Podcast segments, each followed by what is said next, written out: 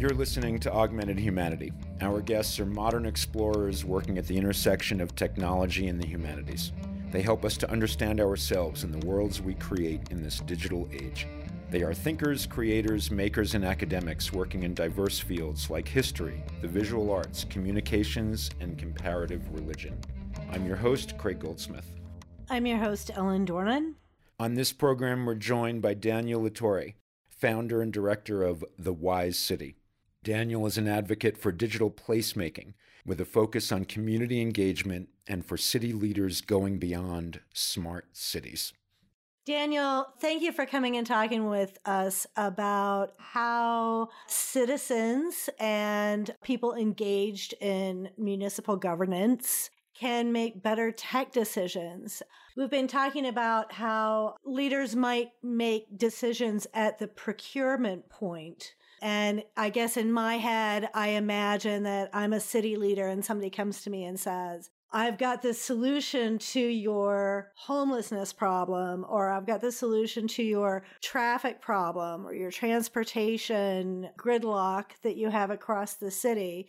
And it's this wonderful tech package that I've engineered for you. And it may seem really easy to just say, okay, yes, the citizens want better traffic flow through the city. So here's my one-stop solution. So at that point, what can leaders do to sort of put the brakes on that technical acceleration? How can they hear from other people who might have different solutions, even non-tech solutions? So this is happening not just in the US, but everywhere. You know, the work that I've done, especially during the pandemic, brought me to various places in Europe. I was able to do a project in Colombia, where I was originally born, and spent several months in Australia and visited many cities, giving talks and workshops and working on a couple projects. It's everywhere. So this dilemma of the sort of breathless jump on the tech bandwagon, tech will save you, tech has all the answers. If you don't get in now, you'll be a loser, you won't get elected, or you won't make as much impact. There's a ton of PR and marketing pressure that is wrapped up in this whole idea of technological determinism, which is that whatever Silicon Valley is planning is inevitable. You have no choice but to start submitting to this regime now or later when it's too late and maybe you won't benefit or your residents benefit as much because you won't be in power or you won't have a job because you didn't learn all the fancy new technology that's going to save us. And then also because of the climate crisis and all these other issues politically going on, it's like, oh, well, the answer is not only that technology will save us, but we need to do as much technology as soon as possible. Don't ask why. Don't ask silly questions. Trust the engineers, trust the VCs that they know best for the entire planet. That right there is incredibly dysfunctional because it doesn't allow space for a representative democratic mix of people to weigh in on, is that true? Is there evidence for this? Is this even the conversation we should be having right now? Are there other more important conversations that we should be having? Are there a tremendous amount of negative impacts or costs or externalities that will result from this path of technology in this particular case? What sort of disruptions to good things will be happening because we're focusing on this and not something else? There's a whole number of what I would consider very wise questions to ask that have been developed in a number of different disciplines outside of engineering culture, in sociology, in the humanities, anthropology, the history of science and technology studies, communication studies, etc. And even in journalism, there's a growing amount of critical journalism happening in communications about the impact of the way that our communication systems are actually affecting our decision-making and our ability to understand each other.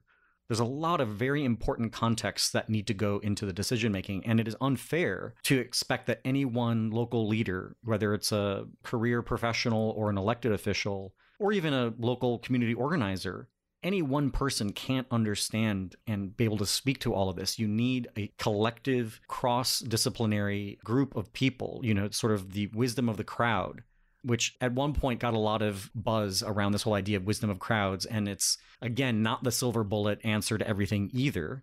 because we do need experts, we do need professionals who have deep knowledge and experience in what they are doing, but we need to listen to everybody. We need everyone's input in order to make this really equitable and functional. Can I ask, Daniel, and this is me playing a little bit of devil's advocate. There's an aspect here to what you're saying, which is there's almost a presumption that given the opportunity, people will be engaged and vocal and speak their mind. And if this comes off as cynical, forgive me, but in practice, it seems like when it comes to governance, that people only get vocal when it's something that hits really close to home. We can talk about the dysfunction of having all our cities centered around the automobile, but people only really think about it when the kid gets hit by a speeding car in the school zone. And then all of a sudden, everybody's like, well, we need to reconfigure the streets, or we need to do this, or we need to do that. This question is really important. It shines a light on one of the sort of important mirrors that we need to hold up and look at American culture. What is our culture right now? Our political culture, our justice culture, right? I mean, this is the question. Can we actually look in the mirror and see ourselves? Do we have the courage and the wisdom to say, hey, it's really important right now to have an honest reflection of where we are and who we are, who's not in the mirror, who is in the mirror? In particular, again, we have to talk about the politics. So back to, what I mentioned previously is that all technology is political because it's made by humans and all humans have different power relations. So there is always politics. And what I mean in politics, I don't mean electoral politics. I mean more than that. I mean power. There are power relations. That's what politics is about, is the sharing and negotiation of our power, because we're all powerful people. We don't even realize that, but we all have a certain amount of power.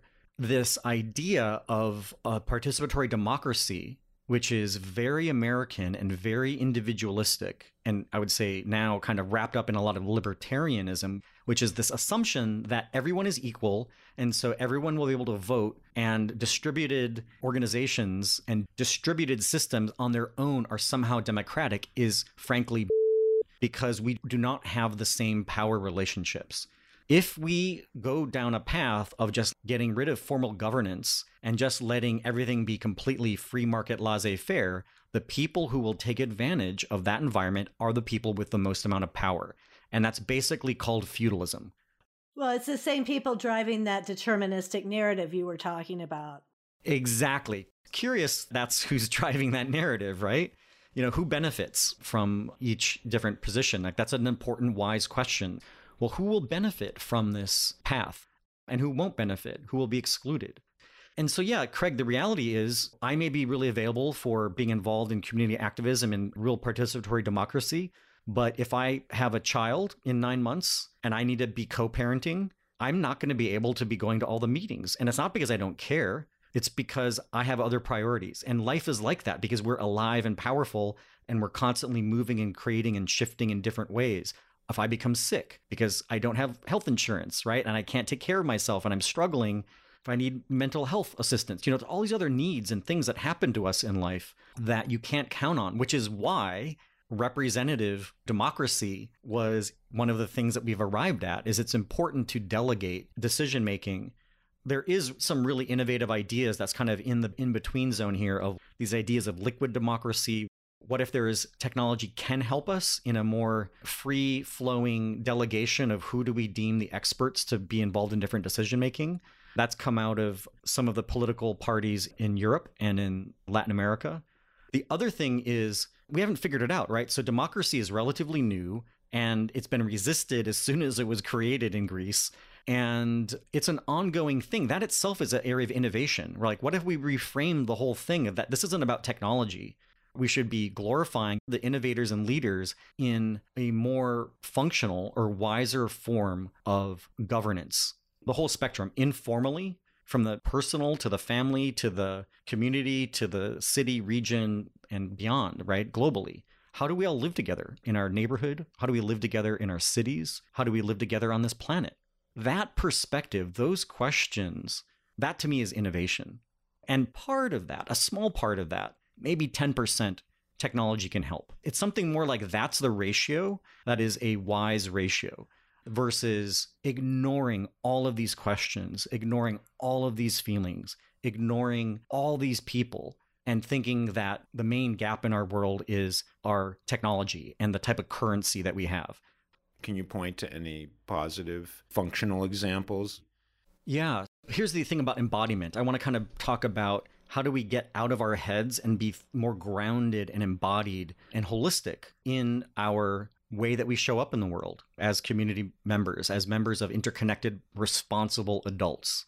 I really want to give a shout out to what Francesca Bria is doing in Barcelona and what the city of Barcelona is doing in their technology policy, which is filled with the sociological and cultural consciousness and history awareness of these choices and is very much in this spirit.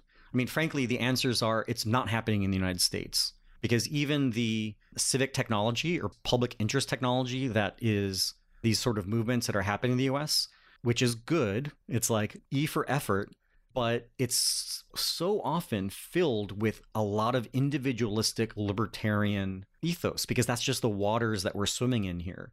I would say there are some new programs and new places at Yale and Harvard, so there are some beachheads. There are some places now where there are new next-gen folks that are coming from this consciousness in the United States. And like I mentioned in Toronto with Bianca Wiley and the work that's happening out of that kind of movement, because they just were energized by encountering the Smart City project and resisting it successfully. That energized them now. So there's a lot more happening there. And then also in Amsterdam, actually, before the pandemic, I was there for a placemaking conference with Project for Public Spaces and Placemaking X, which is another group that grew out of Project for Public Spaces, and got to actually go and teach at a university there to future digital placemakers or urban technology type folks. And what I was hearing there, what was being taught, was this more holistic. So in Europe, and I think, again, this is the context, is a lot of the European democracies are much more socially oriented. They're not individualistic compared to the United States. They have a broader social contract. They have a relatively more inclusive mission at hand, still fraught with problems with racism and other things, and their own battles with the for-profit mentality versus a more equitable approach. It would be better if local officials that are really interested in this, if they went and visited and talked with folks in Barcelona or Amsterdam, I would say, than to talk to anyone in the United States. Now, I'm saying that in a very provocative way because I want to get people's attention on this. There are folks in, I would say, look under public interest as the hashtag and the responsible technology and ethical technology, which itself is a bit fraught because that space is also filled with a lot of corporate players that are looking to basically do the same thing they've always been doing, but tokenistically making it look like they're being ethical and responsible, but they're not really changing the game at all. There's been a lot of people who've been fired or have quit the big tech companies that were claiming to do ethical technology because they couldn't handle the mirror of an accurate accounting and reflection of how artificial intelligence and other tech savior-like ideas are actually just exacerbating racism and misogyny and other sorts of problems because they just were never thinking about that when they were making it. And there's also a presumption that they could fix it. And there's a really good argument that there's a lot of cases where AI should just never even be used because the problem at root and the solution path forward is not an algorithm, period. Daniel, thank you so much for talking with us about creating wise cities. Yeah, thanks so much. And if you would like more information about Daniel and his work, you can visit thewisecity.org. That's all one word. Augmented Humanity is a program of the New Mexico Humanities Council produced in partnership with KUNM-FM. You can visit us online and find out more about our programs at nmhumanities.org. Our theme music comes courtesy James Whiten, and we've had production assistance from Tristan Klump.